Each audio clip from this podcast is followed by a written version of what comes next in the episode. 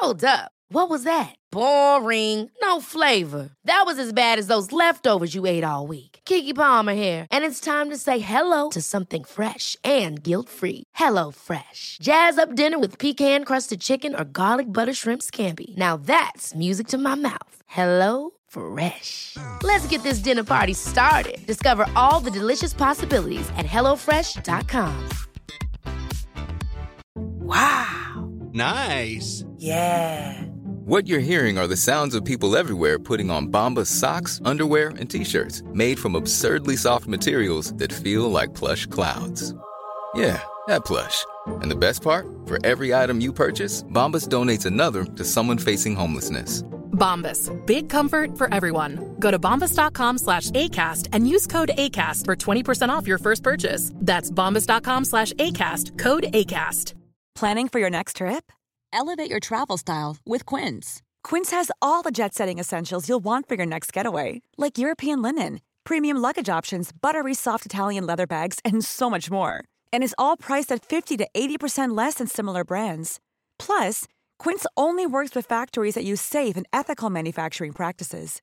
Pack your bags with high-quality essentials you'll be wearing for vacations to come with Quince. Go to quince.com/pack for free shipping and 365-day returns.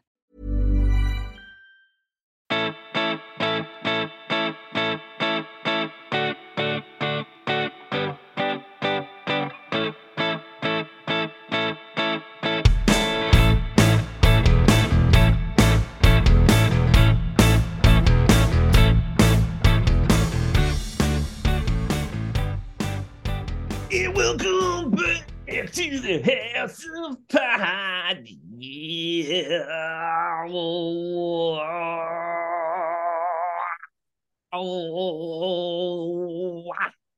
I could have gone longer, but I don't want to punish the people too much for choosing to listen to the show. My name is Kaveh Hoda. At least I think I'm pronouncing that correctly. I am the host of this little relatively informal, irreverent, humor adjacent medical podcast. Today, we're going to be talking about airlines, medicine, what they have in common, what they can learn from each other. We're going to be talking to a pilot in a little bit. But before we do that, I'm going to introduce my co host for this uh, episode, uh, a good friend of mine, someone who long-time listeners will uh, definitely remember and know, but a lot of you guys don't. It's Raja Jagadeesan. Raja Jagadeesan. Hey, buddy, how are you? I'm doing great, Kaveh. Thanks for having me on tonight. Associate Chief of Staff for Education for the VA of Northern California, Associate Professor of UC Davis, a Doctor of Internal Medicine, and most importantly, a good friend of mine. Hi, buddy. It's good to see your face again. Oh, it's good to be here, Kaveh. Thank you so much for having me. It's uh it's uh great to just see you and talk to you, and I think we have a really interesting topic tonight. Um, can I be honest? Uh, your beard has gotten a lot grayer since we last spoke. it is like, impressively so. Like you know, I, I could put my work, but that's not true. It's my three children. I, I we should you know this. I do. We should have stopped at two. Oh, you know, I think I did actually read once that the, and I knew this going into it. I have three kids as well, and I did know this going into it. But they have shown that like peak happiness is at like two kids. Is that And- serious? Yeah. Well, there's like whatever one study showed that, so who knows, you know. But then like the happiness went down after that. I'm gonna be honest with you though, I'm I'm pretty good with it, um, except for the Yeah. fact that right now sickness has entered the Hoda household, and I'm basically watching it tear through the family, knowing it's coming to me eventually, and there's nothing I can do about it because no matter how many times I wash my hands or anything, the kids will cough directly into my eyeballs. So there's like nothing I can do to to stop this infection. It's gonna happen. But other than that, it's it's pretty rad, man. How are, how's it going over there with the the three Jagadeesan boys? No, it's fantastic. I'm joking around. I love them. I love having three boys running around the house. It's like living in a blender, just constantly things running around all the time. Uh, I was talking to one of my ER friends recently, and um, we knew this year was coming. I mean, we we we tried to protect our children from viruses for two and a half years, and now none of them have an immune system prepared for anything. It's just like the largest petri dish ever. It's insane. we, we we knew it was coming. You can I ask you a question though? People keep mentioning this sort of like offhandedly, like we're weaker because we haven't gotten sick in so long. I don't really buy that, but I do feel like we just forgot how crappy it is to get sick all the time. Mm. Like mm-hmm. I don't miss having colds all the goddamn time. Like uh and I've had like three non-COVID like viral illnesses in like the span of 6 to 8 weeks since like you know the kids are in school and they're dealing with everything and they're being exposed to stuff and bring it back. I I tell you, I'm glad we're in a better place now that this is happening, but I do not I did not miss I did not miss all the colds and all the viruses and all that shit. No, you're 100% right. You're 100% right. No, I don't think the human immune system has changed in the last two and a half years. None of that's happened. Um, no, you're, but our first child, I actually kept track because I was a masochist. Um, his first year, he was one years old. He was in daycare for the first time. The first winter, uh, I should say the first like 10 months of his daycare, he brought home 14 viral illnesses. Yeah, was, yes, 14. And that, that was in 10 months. And I caught 10 of them. My wife caught five of them, I think, is the, was the numbers. So yeah, it was, it was, it was misery. It was that was just normal, and we forgot about it when everybody started masking up. we forgot that's that's winter. And, and and I know that men can handle physical adversity as well as women. This is a known fact, but the the whole like man cold versus woman cold there's a in my household there is a real distinct difference like and that's not just me whining like i get a cold stuff is coming out of every hole in my face that is just nasty and gnarly it it there is ostensible there's like proof i have tangible evidence of things that my body's producing my wife will get the same cold and she'll be like mm, ooh this cold is bad like one little cough. It's the worst. It makes me so mad. See, the problem, Kaveh, is I know you and your wife, and have you considered the possibility she's just a healthier person oh, than you are? Healthier, better, smarter, tougher person. I'm taller, and that's essentially the only attribute I have. I don't even have that in my household. All right, buddy. Well, I'm so glad you're here to join me. I missed you, man. It's good to see you again. I'm glad you're back. Um, we could talk more about how we know each other, and maybe we'll we'll catch up uh, soon. But we do have our guest here, uh, Neil Downey, and I hope I'm saying his name correctly. I will check once we bring him on. Um, really interesting story. I'm really fascinated mm. to delve into this medical background and a pilot. Um, so I think there's no better person to, to cover the topic we're going to cover today with. So everyone stay tuned. We'll be right back.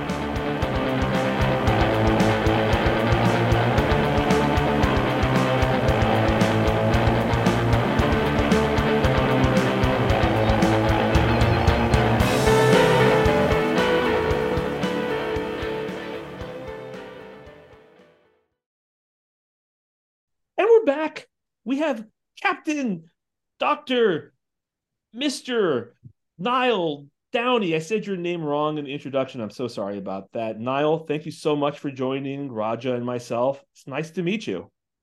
And you, Kaveh. Thanks for having me.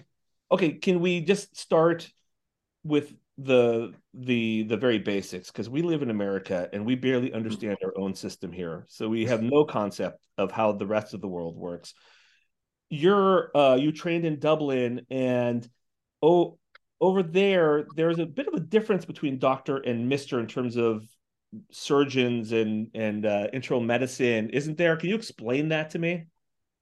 Yeah, I think it actually goes back to about the 19th century, Kaveh.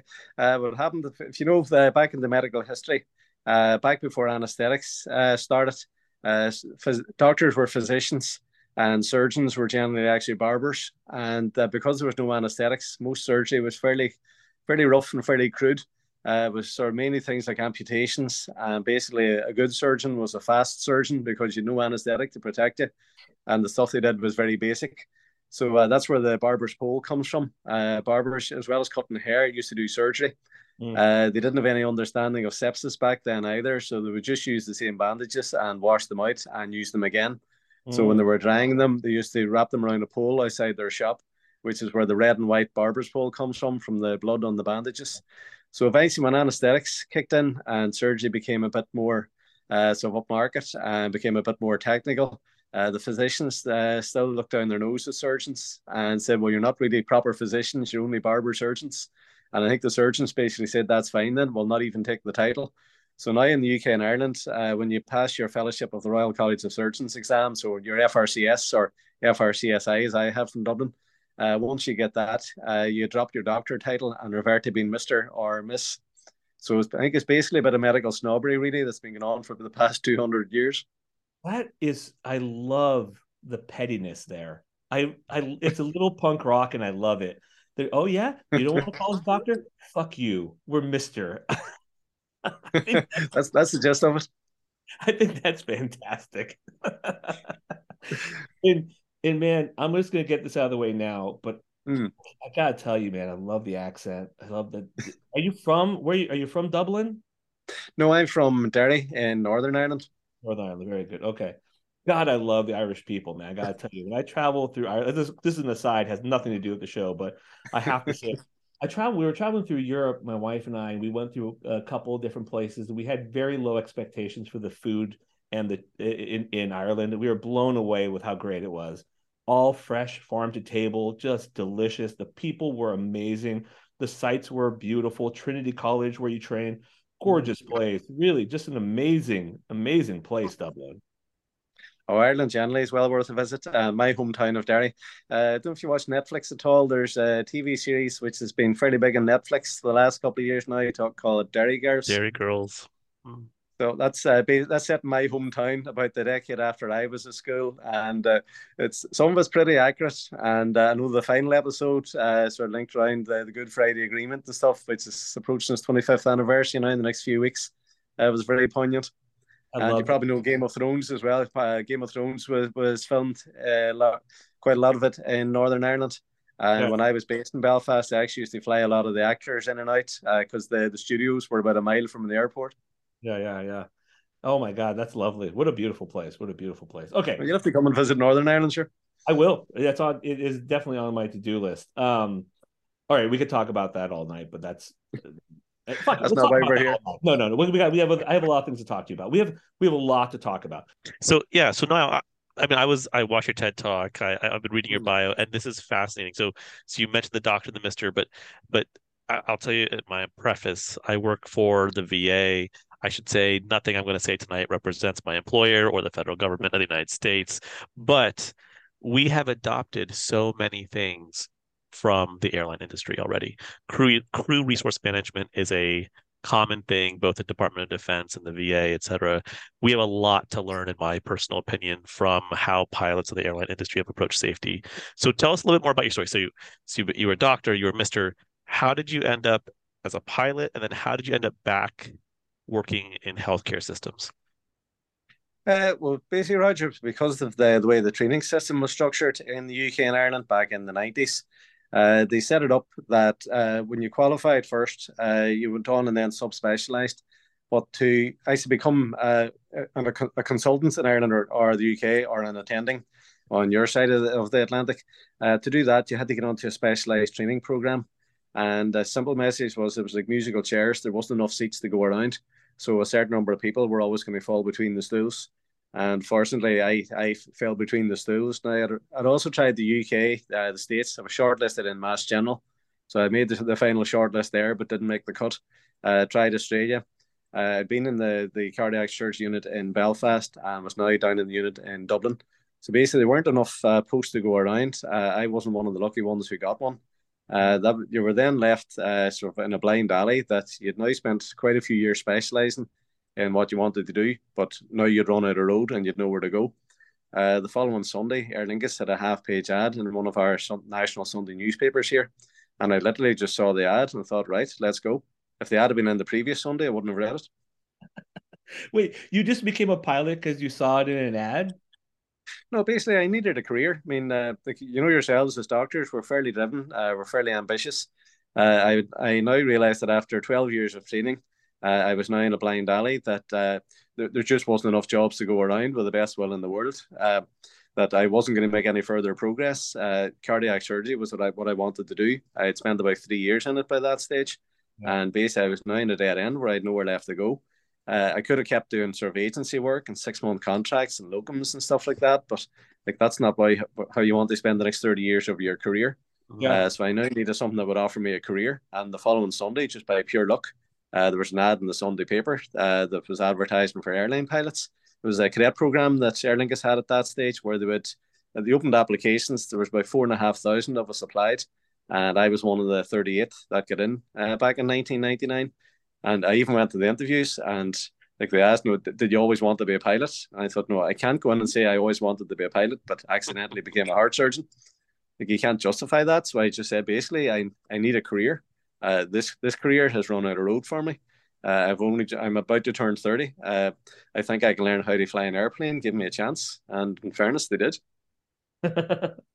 it, so that's pretty amazing, man. That's that's pretty. They awesome. actually took they actually took on two surgeons in that batch of thirty eight. The the other one was an orthopedic surgeon, and we're both still flying. You, wow. You, you, think it helped? Do you think that being a doctor, they're like, well, you know, he's survived that, he can do this? Well, I think they realized that uh, when I spoke to the guys that interviewed me afterwards, they said that uh, they knew I was capable of getting through the training program. Said that most of the interview was based around deciding was I going to stay because uh, they just didn't get the concept that I could have spent 12 years of training and now be in a, in a dead end. Uh, yeah. In the aviation world, like they don't invest that amount of time and money into you and then let you end up in the dead end. That just doesn't make any sense to them. So I spent most of the hour trying to convince them of that. That's actually the reality of what I was facing. And uh, they they spent most of the interview trying to work out were they're going to waste one hundred and thirty thousand pounds uh, training me up. Mm. Yeah. No, but I, think I pointed out well, a lot of the, a lot of the skills we learn in aviation are, or in, in healthcare rather uh, are very useful in aviation. Like you know, we're we're used to working hard, we're used to working under pressure, we're used to making decisions that are are sort of critical to life and death and so on. And I sort of explained to them like a lot of a lot of what I've done in the past, I can transfer over. Now, I actually didn't realize that I was actually going to learn an awful lot in, in aviation that I could transfer back into healthcare, which is where I ended up then when I set up Framework Health back in 2011. Oh no, that's I think that's a great segue. I think Niall. So, so I think you know for those of us who work in in safety and quality, the idea of crew resource management or just the general uh, kind of precepts are common. But let's just talk for our listeners. Tell us what it was like the culture of safety when you're in medicine and now you're in the airline industry. What was it like? What was the difference, and how did that lead you back to medicine? Uh, well, I, I went the aviation nearly a quarter of a century ago now, and compared to healthcare, uh, the difference in the whole concept of safety was just black and white. Uh, in healthcare, uh, basically, it was if you made a mistake, you didn't work hard enough, uh, don't make it again and work harder next time. Uh, the, the, the, whole culture was was especially in cardiac surgery. Obviously, surgery generally tends to be quite macho. Uh, errors and mistakes uh, weren't sort of looked looked on favorably. Obviously, uh, when I went to aviation, uh, the, the, whole concept sort of went over my head at the start because I think I just didn't understand it. But then, as I gradually settled into it, I realized that the basic message is that error is nothing to be ashamed of. Uh, we assume in aviation that we're going to make mistakes and the whole system is then structured around how we actually deal with the mistake. Uh, we look for you were talking about crew resource management. That's actually quite a, a, small part of our overall safety management system. I think that's the bit that was fed to to healthcare about ten years ago, and in my opinion, it was it was fed badly. That uh, it was generally brought in by pilots who thought they were speaking to pilots, and they weren't. Uh, doctors and mm. nurses are a, a very different industry. Uh, you work under very different circumstances. You haven't got the luxuries that we have in aviation. Now there is a huge amount of, of crossover. So uh, my my view is that there's an awful lot of compatibility in the underlying DNA between the two industries, and that if I can manage to get the, the aviation people and healthcare staff to work together, we can genetically engineer this into healthcare. I think we can make a huge difference uh, to the, the adverse event rate uh, that happens in uh, medicine worldwide.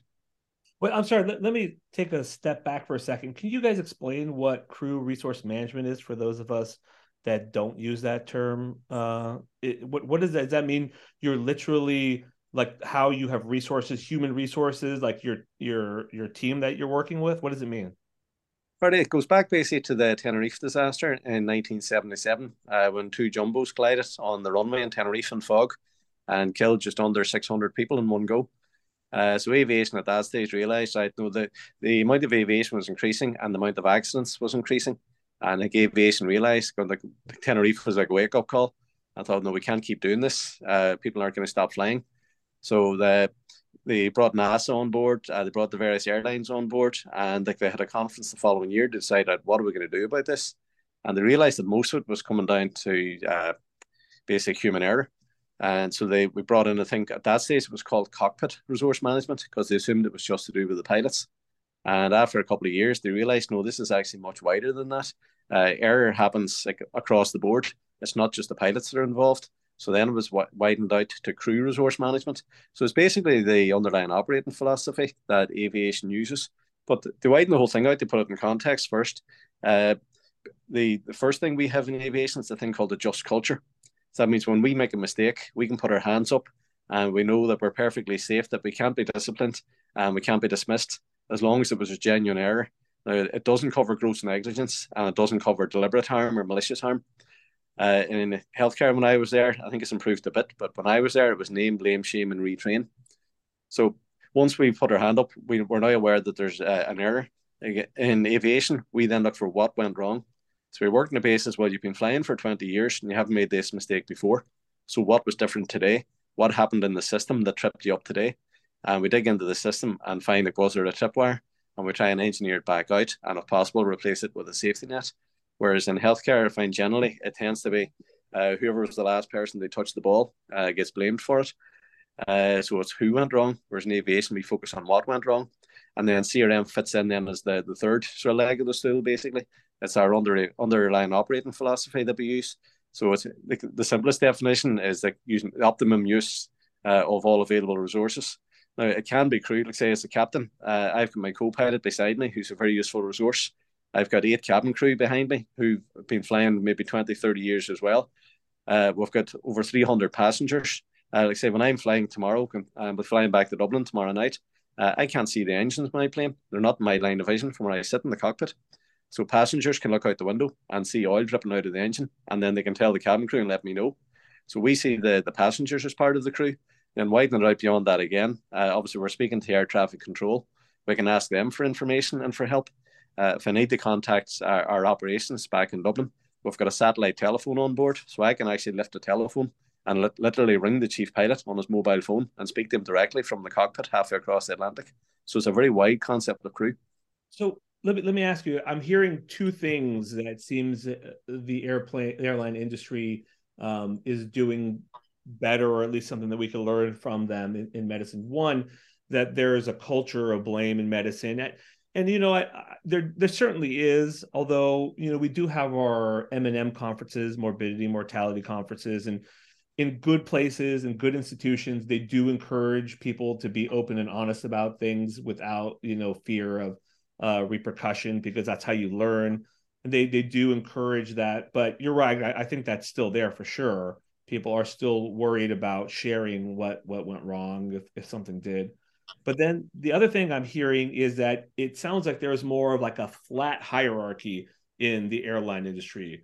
Like if you're, for example, in the operating room, um, it's very unlikely, say, a medical student, and this happens sometimes, but usually doesn't. If a medical student who's sort of at the bottom of the rung notices something funny, they're less likely to say it to the attending who's at the top of that food chain. Whereas it sounds like you think in, in the airline industry, it's a little bit more accessible to reach the person who is at the top of that that pyramid. Is that am I hearing that correctly? Yeah, you're bang on. Uh, it's not actually a flat hierarchy though, because there's still be somebody in charge. Uh, someone still has to be the boss and take control, but it's a very shallow hierarchy. Whereas in healthcare, I think it tends to be quite a steep hierarchy. So our idea is that we still have a chain of command. So if, if one of the cabin crew notices something unusual, they generally speak to the person above them who feeds it then to the cabin manager, who's in charge of the cabin crew, who will then feed it into the cockpit to me. Uh, but the system's designed that say if we're taxiing out and we're about to go onto the runway to take off, if it's like time critical and one of the cabin crew members is like worried that there's something going wrong that will affect the safety of the flight, the most junior cabin crew member can bypass everybody and come straight to me and uh, call me on our intercom system uh, in the cockpit straight away. Now, generally there is a chain of command, but if necessary, they can bypass that and come to me directly.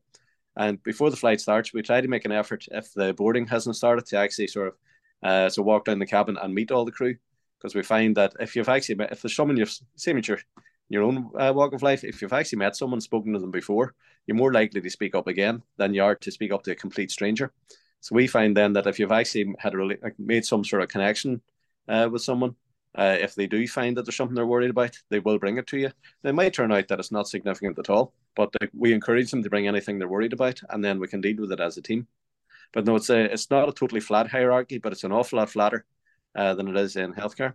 Yeah. So I I kind of want to ask you, Niall, about this journey in aviation. So in, in my, you know, I have I have a bunch of pilot friends, and we've kind of talked about where pilot culture was, say in the 50s, 60s, 70s, and 80s. You had a lot of, say, former, at least in the, in the states, a mm. lot of former World War II pilots, Vietnam War pilots, and they brought this um, hierarchical viewpoint that was, mm. you know, the pilot the pilot is is the captain is the god don't interrupt him. And then, like you said, after the Tenerife disaster, there were other disasters in the 70s. There was United Airlines Flight 173. There was a bunch of things, mm-hmm. right? Um, so now you came in the late 90s. You've been in, in that industry for 25 years. Tell me about kind of what has it been like to see that culture take shape inside the airline industry where you know the captain is not a god everyone should have a say and by the way the captain has to listen or should listen for the safety of everybody. What is what has that journey been like that you've seen in, in, in the airline industry? It's been very refreshing, Raja, to see that. Now, going back, it wasn't just in the states that uh, that was the situation back in the seventies. Uh, in the UK, uh, not so much Ireland, but in the UK, obviously there was a lot of ex-RAF pilots who were involved in the Second World War as well, who then went into commercial mm-hmm. aviation. Now, you guys who were used to flying, I mean, they, they'd been flying sort of in the Second World War, maybe in their, their teens or twenties when they were very young they were flying for single engine airplane or single pilot operations. Uh, they had no co-pilots, they had no crew to deal with. Uh, they had no experience of that. And then when they joined commercial airlines, I think they basically thought that they were just in a bigger version of their previous plane, and like they weren't good at interacting with crew, which again just human nature. That's that's that's how they were trained. That's that's what they were used to doing.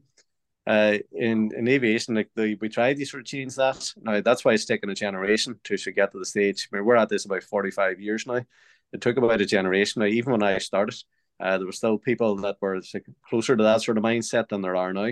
Uh, they all gradually uh, retired. So uh, we managed to transform a lot of people. A lot of other people uh, didn't get transformed, but they eventually sort of retired out. Now you've got guys like myself who are some of the older captains, and like we know nothing but like the, the new modern system of like crew resource management type approaches and philosophy. So uh, I mean, the same in healthcare. It's going to take a generation to change things. Now there has there has definitely been a start made.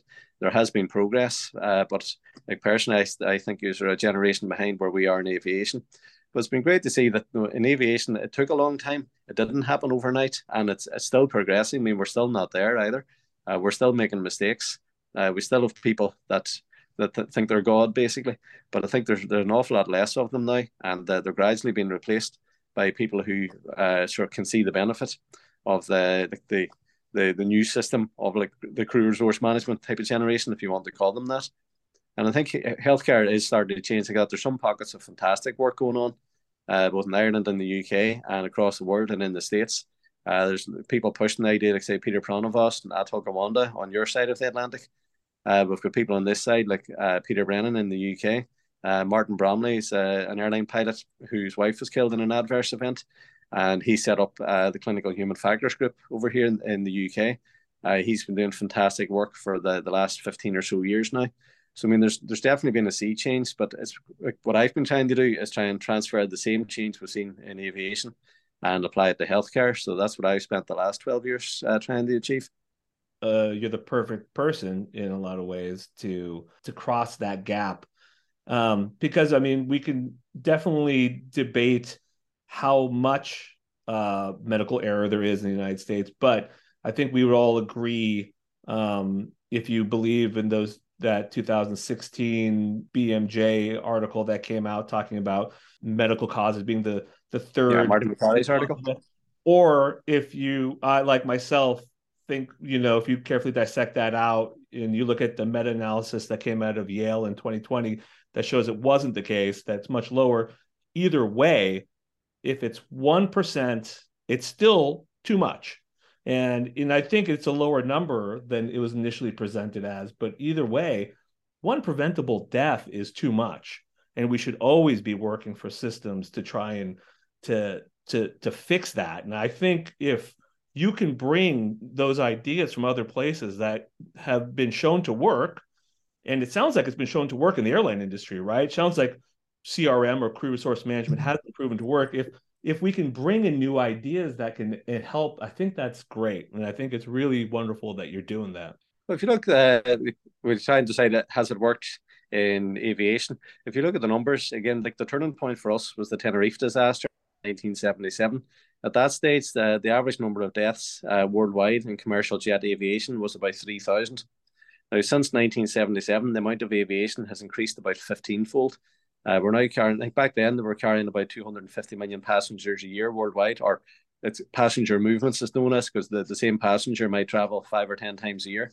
So we talk about passenger movements. Uh, it's gone from about 250 million in the 70s to about 4 billion uh, now, well, certainly before COVID. Uh, we're recovered uh, fairly close back to where we started, I think now. But there's been about a 15 fold increase in the amount of aviation since 1977. So with 3,000 deaths per year, then, if we followed that trajectory, we should be expecting maybe 45 to 50,000 deaths per year in the, globally in aviation. Uh, at the minute now, the, the number of deaths in commercial jet aviation annually is generally less than a thousand a year. Now, back in 2017, there actually wasn't a single death worldwide in commercial jet aviation. So if you look at the numbers there, if we we should be expecting 45 to 50,000 deaths per year now, we're averaging about 1,000. So that's about a 98% improvement. So as to say, what we're doing is not perfect, but it's it's made a, a big change. And I think the similar sort of system in healthcare, uh, as you say, there's arguments over what the exact numbers are. Uh, everyone's agreed that whatever the numbers are, they're absolutely horrendous. They're absolutely massive. And most of the research as well shows that aviation type stuff uh, can catch about 70% of those errors. So even if it is smaller than the 300,000 that Marty Makary uh, sort of found, uh, and again, though there are studies actually going back about 50 years, and the general consensus are the number of adverse events is about 10% of uh, the number of hospital admissions. And most of the studies show that around about in around 5% uh, of those uh, can cause or contribute to the patient's death. So like, there's been arguments over there's there's actually been more discussion over Marty Makary's numbers than there has been out of what, what can we actually do about this, which I think is uh, well, a big feeling. you know, I, I I hear what you're saying, but I do think it's important. You look at that Rodwin meta-analysis I mentioned, and it shows that the number of preventable deaths was probably around 22,000 per year, which is not even like the top 10, but it doesn't matter to me. I agree. It's still too high. But the reason I do think it is important to try and bear down on those numbers and give realistic numbers. Is because I, at least here in the States, and I don't know how it is in overseas, but I feel like that sort of when when people use that information they use it in grifts. They use it to sell some other product. They use mm-hmm. it pseudoscience way. They it, it's used in this not hey we need to fix the system. It's used as you can't trust the system. Trust me instead trust what i have to sell you instead. It's not used to say okay well what systems can we change to to change how we avoid incidents? It's it's used in in an inappropriate way. So for me that it is an important point but i think the thing we agree on all three of us very clearly is that any amount of deaths that we can avoid through better systems, we should do everything we can to to to follow. So I have some observations, and I kind of I'm going to lead to a question. And and Niall, I know you've spent time on both sides of the Atlantic, and um and I kind of want to get your thoughts on on culture in general. But so so some observations already. I think you hit some really important points right up front, which is the assumption that humans will make errors. This is not an unexpected thing. This is actually how we function as people. This is, and this is, let's just start with as a baseline, which, as you said, is not always in every culture. Um, you also mentioned that it's probably going to take a generation or so, and I, and I, I totally concur. So, full disclosure, I helped start a, a one-year fellowship in quality improvement patient safety at my hospital 2014 um, and i'm lucky i work in a system at the va where we have a large system that is actually focused on quality and patient safety. They've funded 90 of these positions around the country now. And i've seen medical students and residents in the last 10 years who come in with a little different mindset about this than say people from 20 30 years ago. And it's great. But and and this is the, the thing I want to kind of bring out. There's so it's so hard in the United States to change the culture of safety in many hospitals for a few reasons. And the first thing we got to talk about is malpractice. So people are people, sections, systems, organizations, hospitals are inherently afraid to actually admit that something went wrong, to actually admit that and, and it doesn't have to be someone, like you said, it could be something, it could be a process, it could be a transition from this hospital, to that hospital. There's so many different things that could happen. Culture is so hard to change because they're constantly afraid we're going to get sued. We're going to get sued. And and it's very hard to change that to say, well, we're going to be a blame-free culture. And it's you could tell employees that but they don't believe it because they live in a society where they watch people get sued and they watch people have multi-million dollar judgments against them whether it's justified or not and i think it has permeated also our larger culture i think even if you talk to americans and patients about how do they think about healthcare there was a survey actually out of the commonwealth fund um, some time ago and they asked self-reported they asked patients do you think that you've been the victim of a mistake or a medical error in the last two years? And by far, the number one country that had the highest percentage response was the United States. 34% of people thought they'd been the victim of a medical error. Now, that may or may not be true. But what's interesting to me is that it was so different in the United States compared to every other country that was surveyed, including the UK, by the way. Um, so it tells you that that's not just an inside the hospital culture there's a societal culture, right? Of hmm. blame, of who made the mistake. That's the guy. That's who we're gonna and, and then it leads to everything else, right? The lawsuits and the money, everything else. What are your thoughts on kind of culture in society and culture in the hospital? And what what do you think about how to actually have a, a safety culture? Well, um, and you've been on both sides of the Atlantic. I mean, give us some give us some thoughts on what how to do that. I think you're, you're completely right, Raja. Uh, we do live in a, a, blame society, because I mentioned in my TED talk. Uh, if we if we hope to make progress, uh, as well as uh, doctors accepting that they make mistakes and putting their hand up, the public have to join in as well. They're part of the crew. As I said, like we see of crew resource management has been a very broad concept. Patients and families are part of the crew. Uh, that they'll have to accept the fact that they're they're being managed by human beings, and especially since COVID, uh, they're being managed by uh, a lot less human beings because a lot of them disappeared from the system and haven't come back. Uh, most units I know on, on my side of the Atlantic, I'm sure yours is the same. Uh, they have a lot less staff available than they may have had uh, like five years ago, even. But they're trying to carry a, a, bigger workload, so of course mistakes are going to happen. And I think the public have to join in and be part of the team and accept, well, yeah, mistakes do happen. It doesn't mean that the doctor is not a good doctor or the nurse isn't a good nurse. It uh, it shows that they're human beings working in a suboptimal system which isn't going to change anytime in the near future. So we all need to accept that mistakes will happen, and uh, we can't uh, have the the heads will roll uh, mentality all the time. Because if we do, we'll end up there'll be no heads left, and then there will be no health service. So I think that uh, we all need to invest in the idea that mistakes are, as you say, just part of human nature. Uh, the, if you even look at evolution, evolution is designed uh, that errors are sort of built into the evolutionary system. Uh, your brain is about about three percent of your body weight, but uses about twenty five percent of the energy. Uh, the brain's designed to take shortcuts and heuristics to try and uh, get the best value for money out of the energy available. Uh, part of the downside of that, the, the upside is it's extremely efficient. The downside is that it, it causes errors, and unfortunately now in the twenty first century in our uh, society and especially in healthcare, the margins are so tight that those errors now uh, tip the balance between life and death. But we do need to accept that error is completely normal. Now, you say like hospitals are terrified to put their hand up. There's actually been a few studies done. I think Johns Hopkins and Mass General have both tried it. Uh, that when they made a mistake, they have a, a, policy of open disclosure where they would tell the patient, sorry, no hands up, we made the mistake. Here's what happened. Here's what we've done about it. And here's what we've done to try and stop it happening again. And a lot of the research that's done out there shows that patients actually don't want to go to court. It's a very long, uh, drawn out, tedious process, uh, which is very long winded and very, very difficult to get through. Now, I've got friends who are lawyers over here, and uh, they they find it very difficult to work through as well. And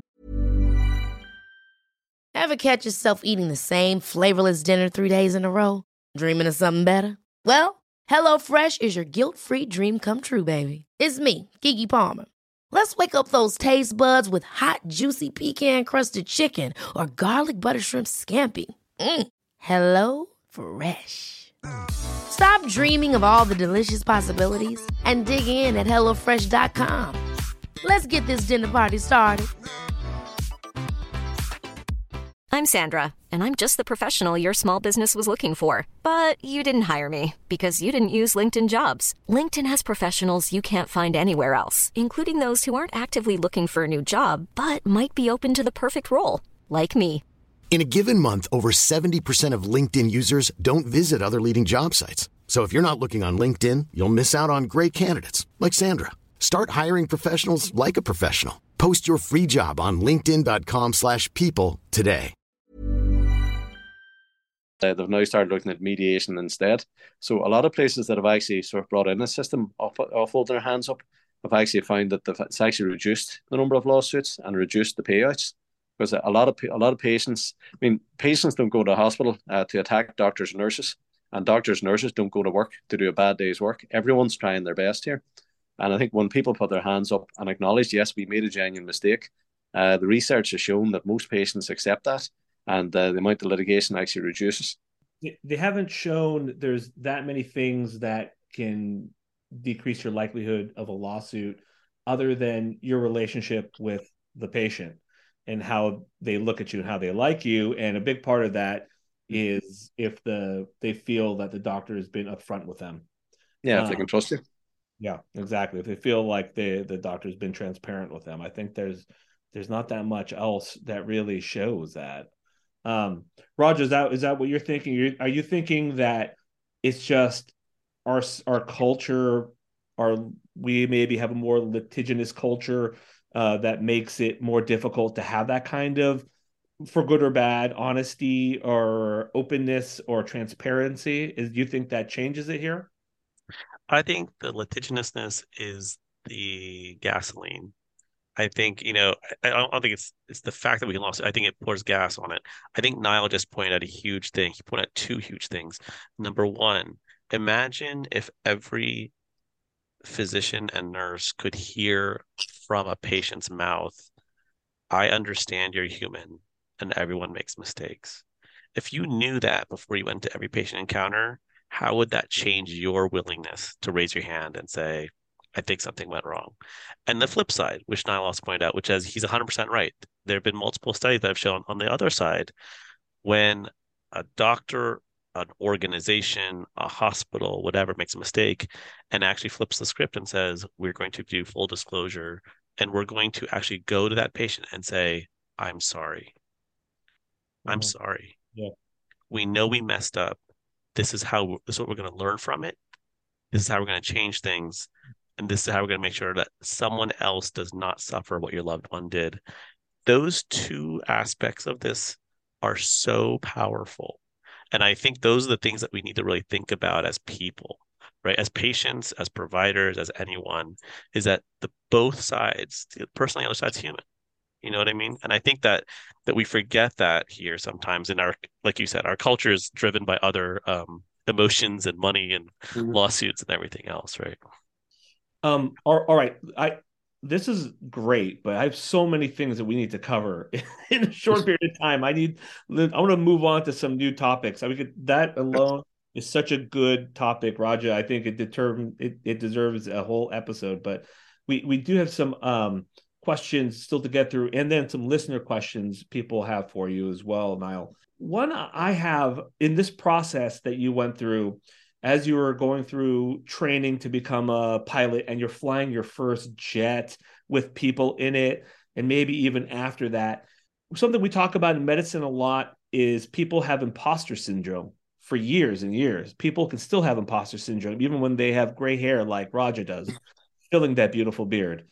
Do you was it the same for you in in uh being a pilot? Did you did at what point if at all did you lose it? And or are there still times when you're flying a plane and you're like wow i'm in the air in a big metal tube carrying hundreds of people miles into the sky. What what is go what am i doing?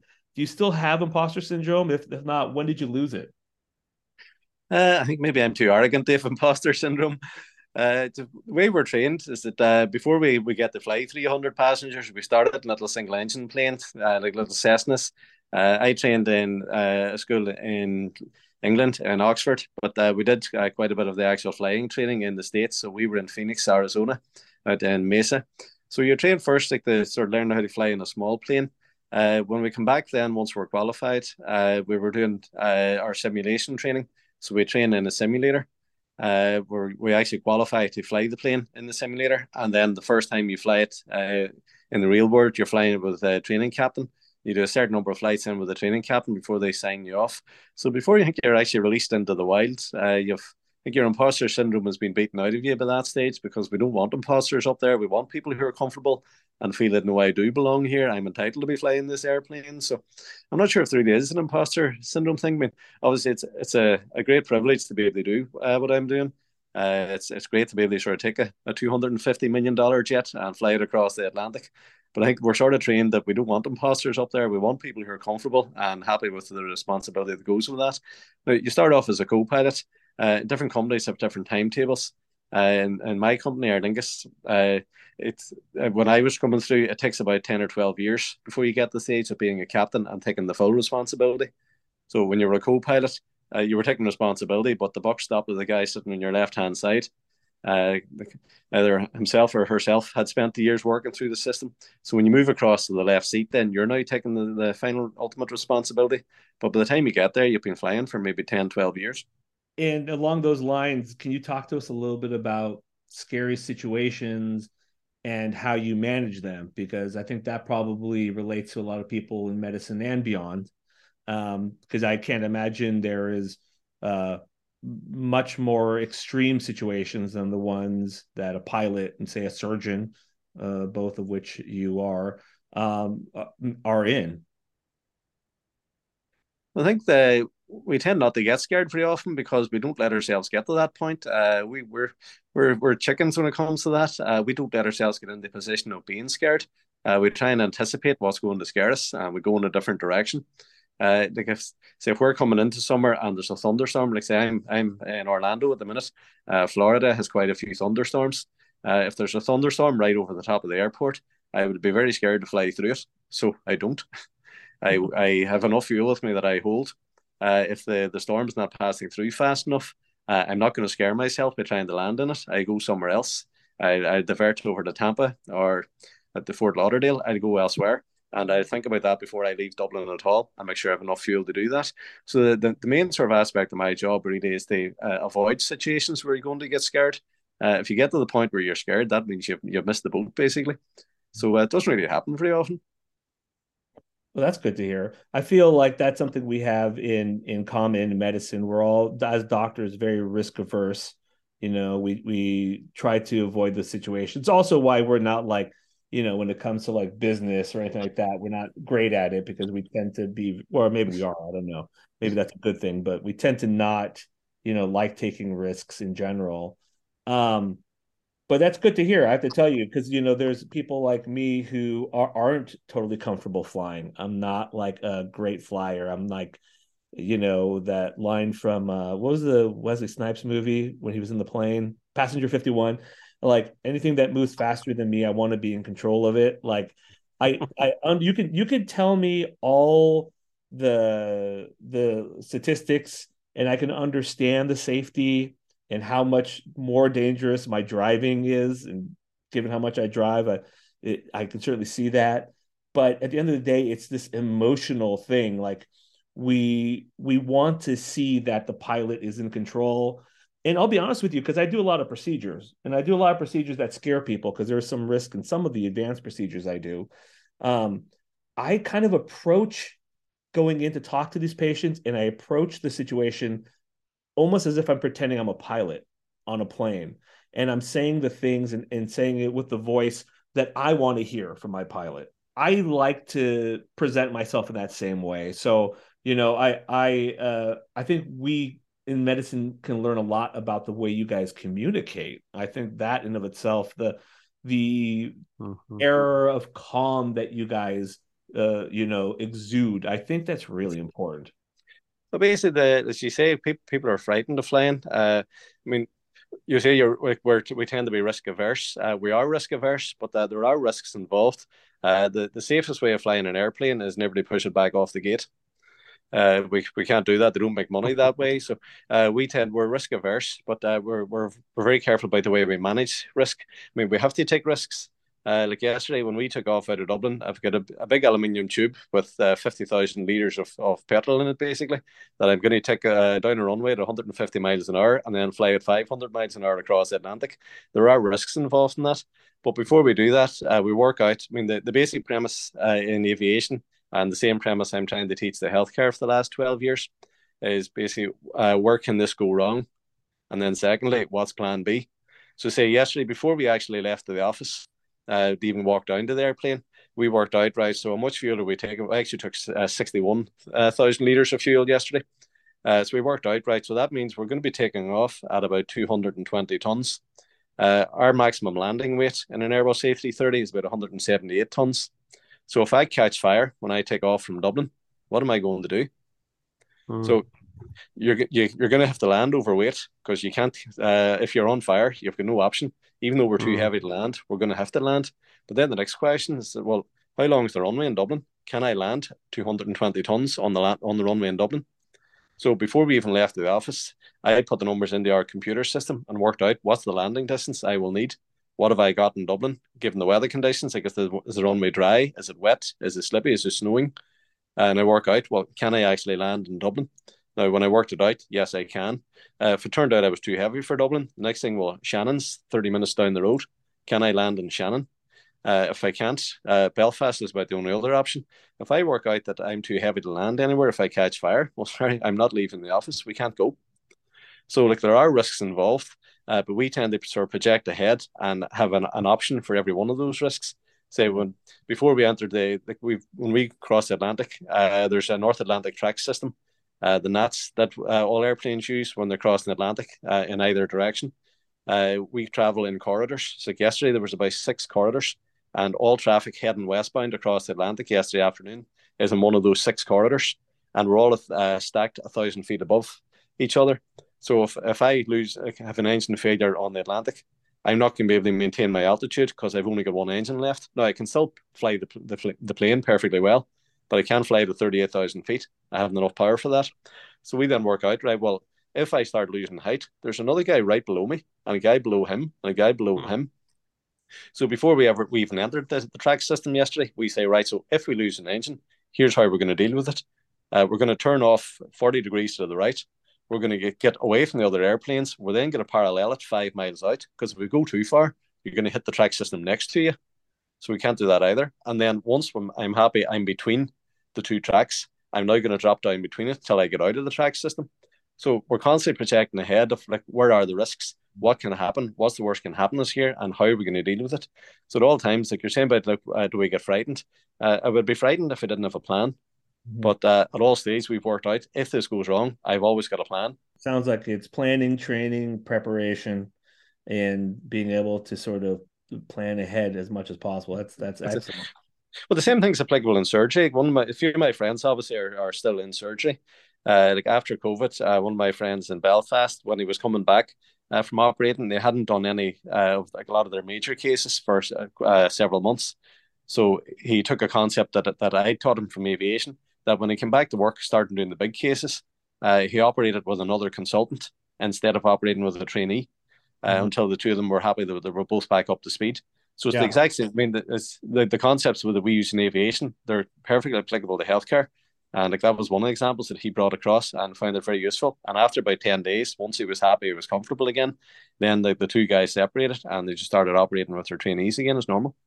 I love that idea. I think in medicine, when I think still people like me who do procedures or surgeons who are doing surgeries mm. should still shadow fully trained other people other uh, you know doctors uh, as well i think that you could mm. still learn a lot from that um, i think it's good to see how other doctors are doing it other attendings are doing i think that's great all right mm. a couple couple more questions for you because I, I, we have a lot sure.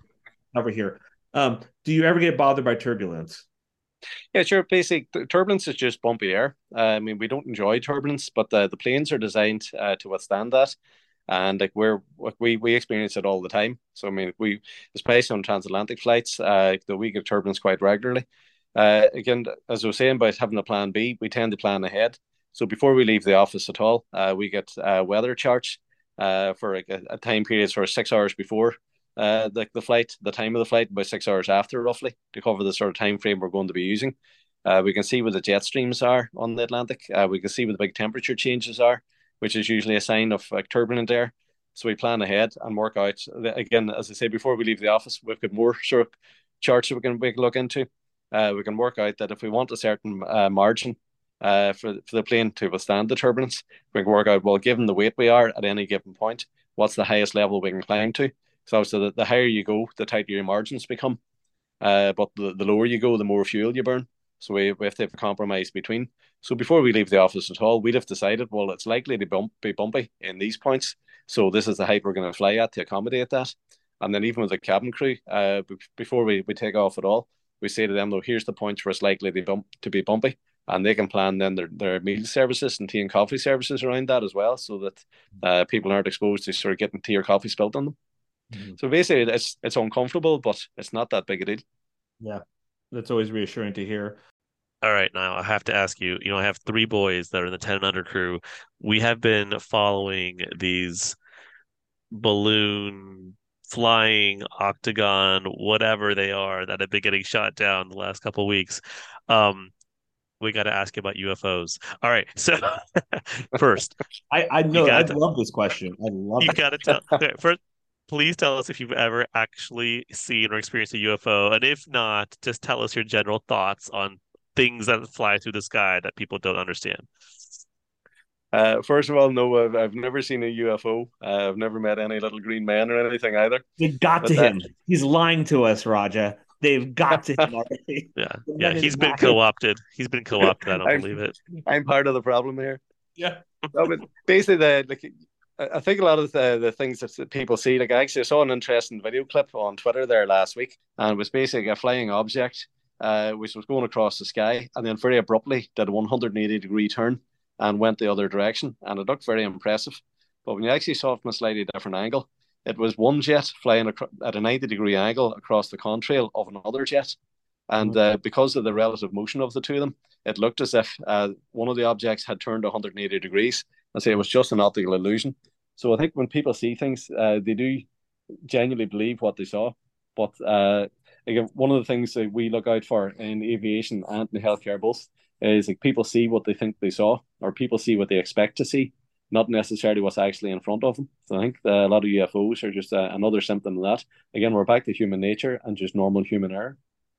Yeah, yeah. Very well I don't put. believe any of this. I think Niall's lying. I think there's stuff up. No, I'm kidding. I mean, his phone did conveniently cut out when he was about to tell us, and that's right. He, he was going to tell us the truth and the Wi-Fi got, got to him. so, okay. any thoughts on these uh these flying objects that have been getting shot down over the United States last week or two? No, I've I've no more information on that than, than you guys have. But I mean, I don't know. Are, are they a new phenomenon? Have they been there all the time and just nobody's been paying attention to them, or are they suddenly now just uh, sort of politically more important? I don't know. Yeah, it's interesting. It is it is interesting that it's coming up so frequently these days. I don't remember hearing that much about it, but it doesn't mean it hasn't been happening. But it just mm-hmm. means now we're hearing about it. Um, okay, let's get to listener questions because there are a lot of a lot of them, and, and some of them are quite good. So um, they cover subjects that I, I, really wanted to talk about, anyways. Uh, here's the first one from Steve Jafford, MD Sample, friend of the podcast at Superman Sings on Twitter. Are passengers really getting more disruptive, or is it just because everyone is videoing all the time now? I think this is a great question because I feel like in the last couple of years, because of COVID, there are a lot of people out there whose mask of sanity has slowly slipped off of them and what what little like social mannerisms they were able to like control they no longer can so it feels like in medicine you talk to doctors doctors are confronted with angrier patients than ever. You talk to like waitresses and waiters and people in the service industry, it feels like the mm. same. Is it the case in in the airlines? Or are we just seeing it more uh, because it, it's clickbait? Yeah, I think basically, I don't think the amount of disruption has increased, but I think you're right that the, the visibility of it certainly has because everybody on board now has a phone. and everybody's videoing stuff and posting stuff constantly. So I think we're seeing an awful lot more of it. But uh, I think it might have been just we're seeing what was always there in the first place. Yeah, yeah. All right, here's one from Tyler Black, MD, another friend of the podcast at Tyler Black 32. What's a myth about being a pilot that everyone seems to know slash ask about that just is not true? Um, I think one of the ones is that uh, we we only work uh, about five or six hours a day. Uh, my family all seem to think I go on holidays every time I go to work. That's definitely a myth. uh, I think that would be the most common one, probably. Yeah, that sounds about right. All right, here's a multi-parter from Dhruv Bhagavan at Dhruv Bhagavan. He writes multi-parters. This is his thing. Sure. You don't need to. We'll just go through a couple of them. Right, sure. He does this just to torture me. We're just gonna. I'm gonna ask you um, the first two. Uh, one, work slash duty hour and rest restrictions. Um, that's interesting too, and how it parallels the medicine. And two, how is responsibility divided between pilot and co-pilot? I think that's uh, the most interesting part to me. Sure. Well, to take the hours first of all, uh, we're we're restricted in the number of hours we do.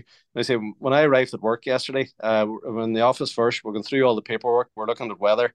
We're working out the things I was talking about, like uh, what weight we are, uh, what height we can fly at, how much fuel we're going to need, what happens in an emergency. Uh, we then go out to the plane and program a lot of stuff in. So I'm basically at work maybe two hours uh, before we actually push back off the gate at all. Uh, their duty hours uh, once we actually push back off the gate, then that's flight hours. So there's uh, limits on both. Uh, with a limit uh, on both cases, like say uh, when there's two pilots, which we generally have, uh, our maximum limit in a day. Uh, it varies according to the time of day and so on, what time we're up at. But generally, our maximum would be around about a 14 hour day. That would be our, our duty time.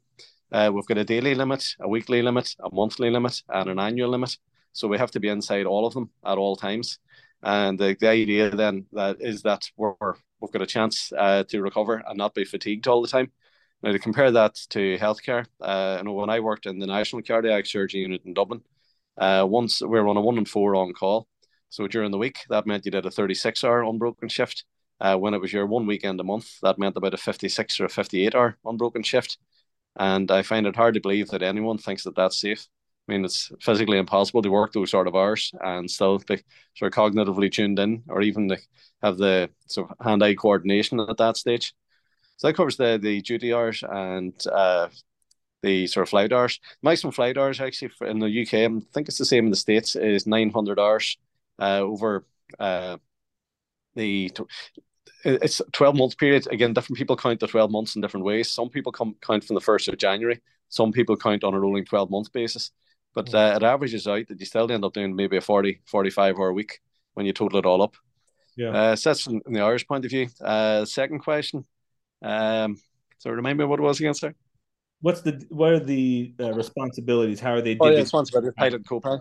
Yeah, uh, basically we've got uh, all all planes, uh, all commercial jets are generally two pilot operations. So the the two pilots are essentially the same, but uh, one has to be the commander.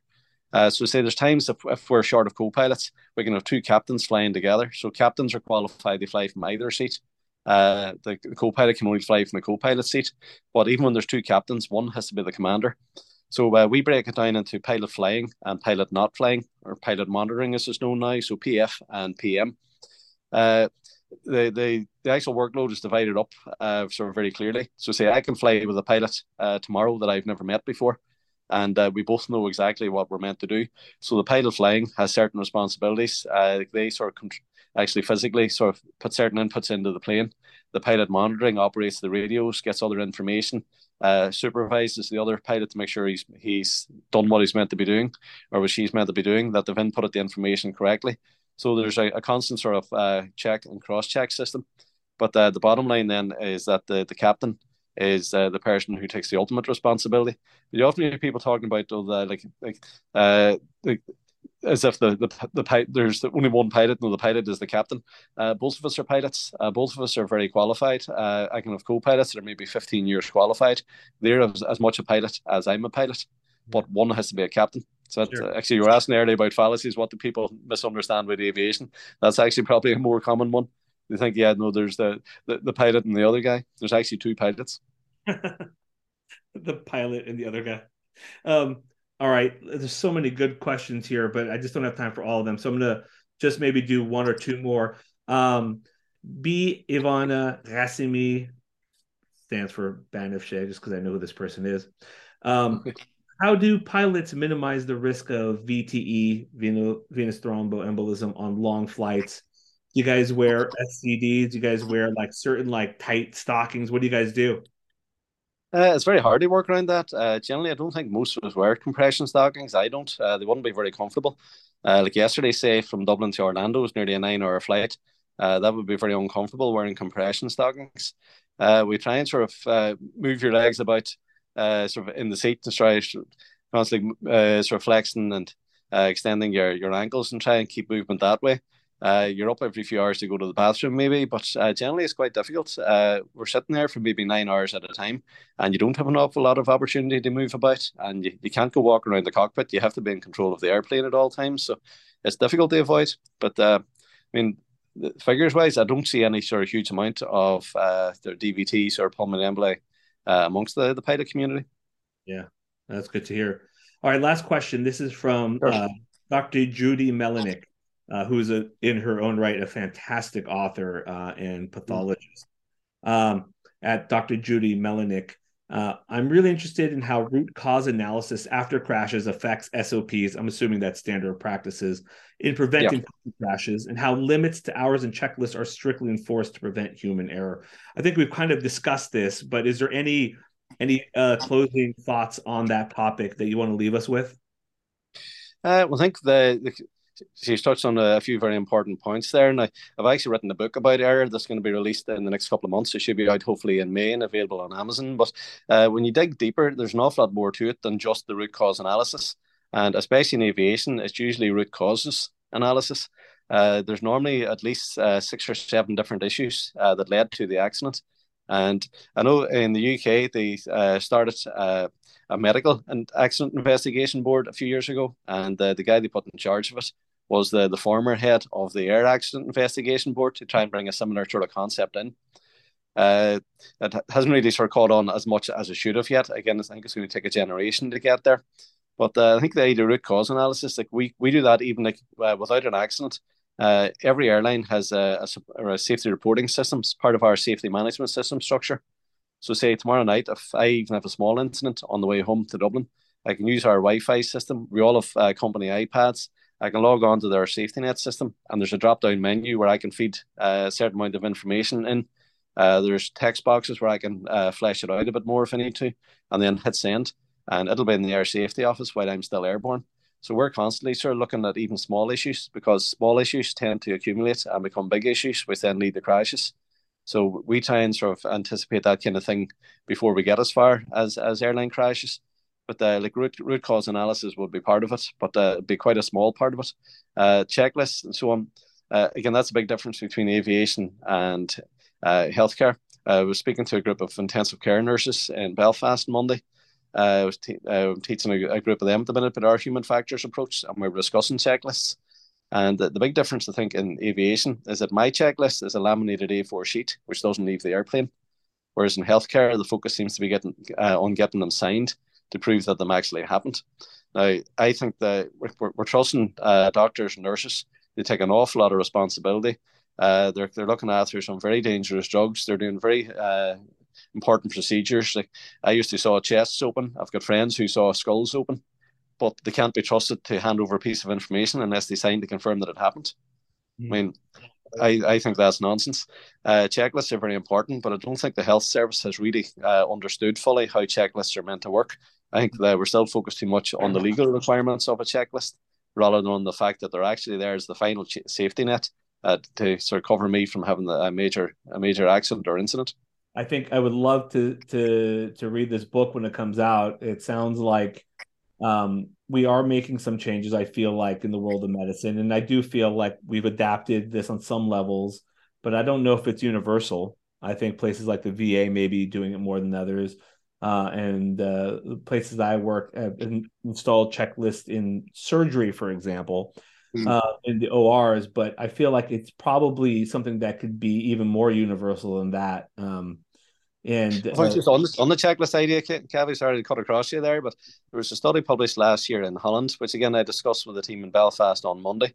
Uh, it was the it was a pediatric uh, surgery unit, and they took eighteen hundred cases, and they deliberately introduced one hundred and twenty errors into the the cases. They see what the checklist picked them up, mm. and the score rate was fifty four percent. now, one of my checklists, like when I land in Dublin uh, on Friday morning after flying back across the Atlantic, uh, we do a landing check, and part of the landing check is are my wheels down. So if we had a fifty percent score rate, that means we would land half of our airplanes with the wheels up every day. So it's uh, I don't think we'll go down well.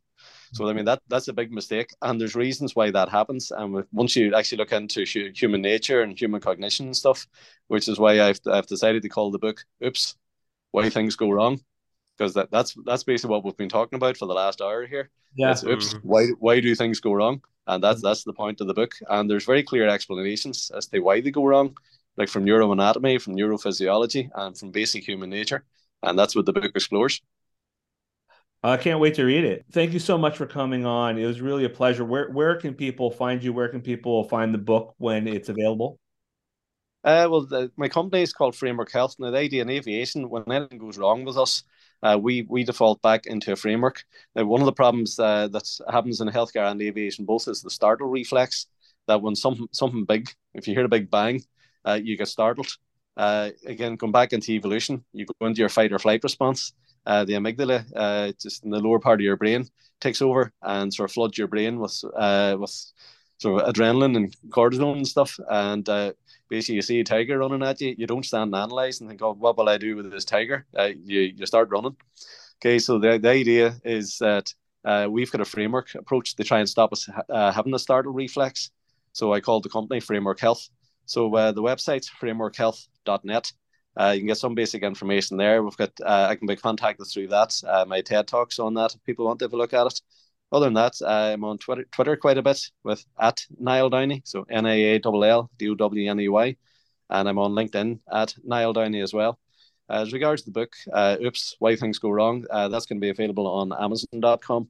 Uh, we're hopefully going to have it out uh, around about the middle of May or early June at the latest and we should hopefully have pre-orders available on Amazon.com before that. So that'll be available worldwide uh, if anybody wants to buy the book. Thank you so much. It's really great, Raja. Where can people find you, or do you want people to find you? I don't know. Not at the moment. I am on Twitter, but I have nothing to push. I just want to say thanks to Niall and thanks, Kaveh. This is a it's been a great conversation. That's good. Thanks, Raja. I really enjoyed it. Yeah, it was great talking to both of you guys. Thank you for the listener questions. They were really uh, great. Uh, if I didn't get to yours, I'm sorry. Put one in next time and let me know I didn't get to it, and I will get to it next time. I promise. Um, thank you to Nadine for help with production. Uh, you guys, great chatting. Uh, find me at Twitter if you like, if that's your thing, at the House of Pod, uh, or just listen to the podcast that you just listened to. Just go ahead and listen to it one more time. Thanks, guys. Bye. I know they cut. It's cutting out again. Shit. Niall, can you hear us at all? Oh no. He's not calling us from a plane, is he? This podcast is not a substitute for professional medical advice, diagnosis, or treatment.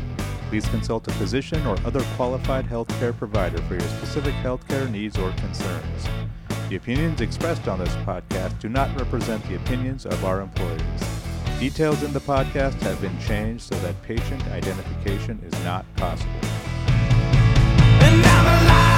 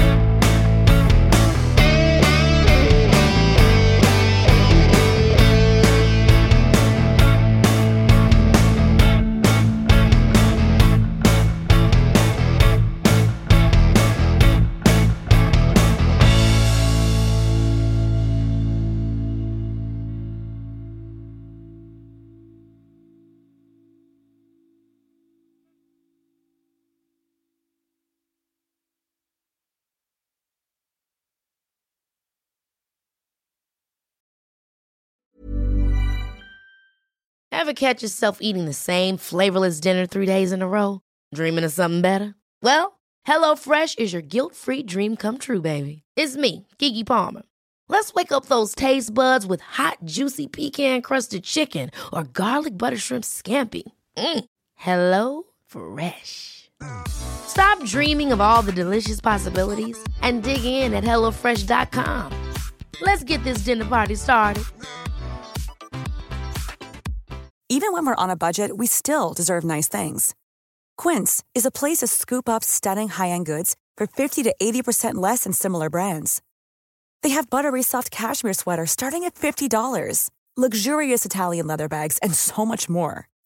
Plus, Quince only works with factories that use safe, ethical, and responsible manufacturing. Get the high-end goods you'll love without the high price tag with Quince. Go to quince.com/style for free shipping and 365-day returns. Imagine the softest sheets you've ever felt. Now imagine them getting even softer over time. That's what you'll feel with Boll and Branch's organic cotton sheets. In a recent customer survey, 96% replied that Boll and Branch sheets get softer with every wash. Start getting your best night's sleep in these sheets that get softer and softer for years to come. Try their sheets with a 30-night guarantee. Plus, get 15% off your first order at bollandbranch.com. Code BUTTERY. Exclusions apply. See site for details.